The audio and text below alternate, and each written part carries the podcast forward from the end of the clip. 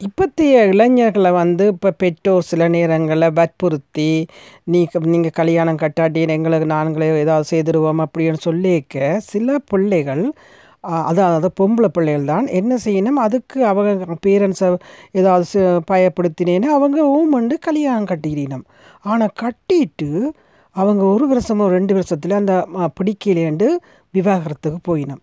என்னத்துக்கு இதை நான் சொல்கிறேன்னா பிள்ளைகள் வேறு ஒரு ஆட்களாக மாறிட்டாங்க. இப்போ வந்து எல்லாமே மாற்றம் அடைஞ்சோண்டு கொண்டு போகிறதுக்குள்ள போய் கொண்டு இருக்கேக்க அவங்களும் அவங்களோட கல்யாணத்தை பற்றிய சிந்தனைகளெல்லாம் மாறி இருக்கேக்க பெற்றோர் வந்து கடைசி வரும் வற்புறுத்தக்கூடாது. வற்புறுத்தி அந்த பிள்ளையை நீங்கள் நாங்கள் டிவோர்ஸுக்கு கொண்டு போகிறதுக்கான ஒரு வழியை நாங்களே செய்யக்கூடாது. எனவே பிள்ளையண்ட விருப்பத்துக்கு விட வேணும்.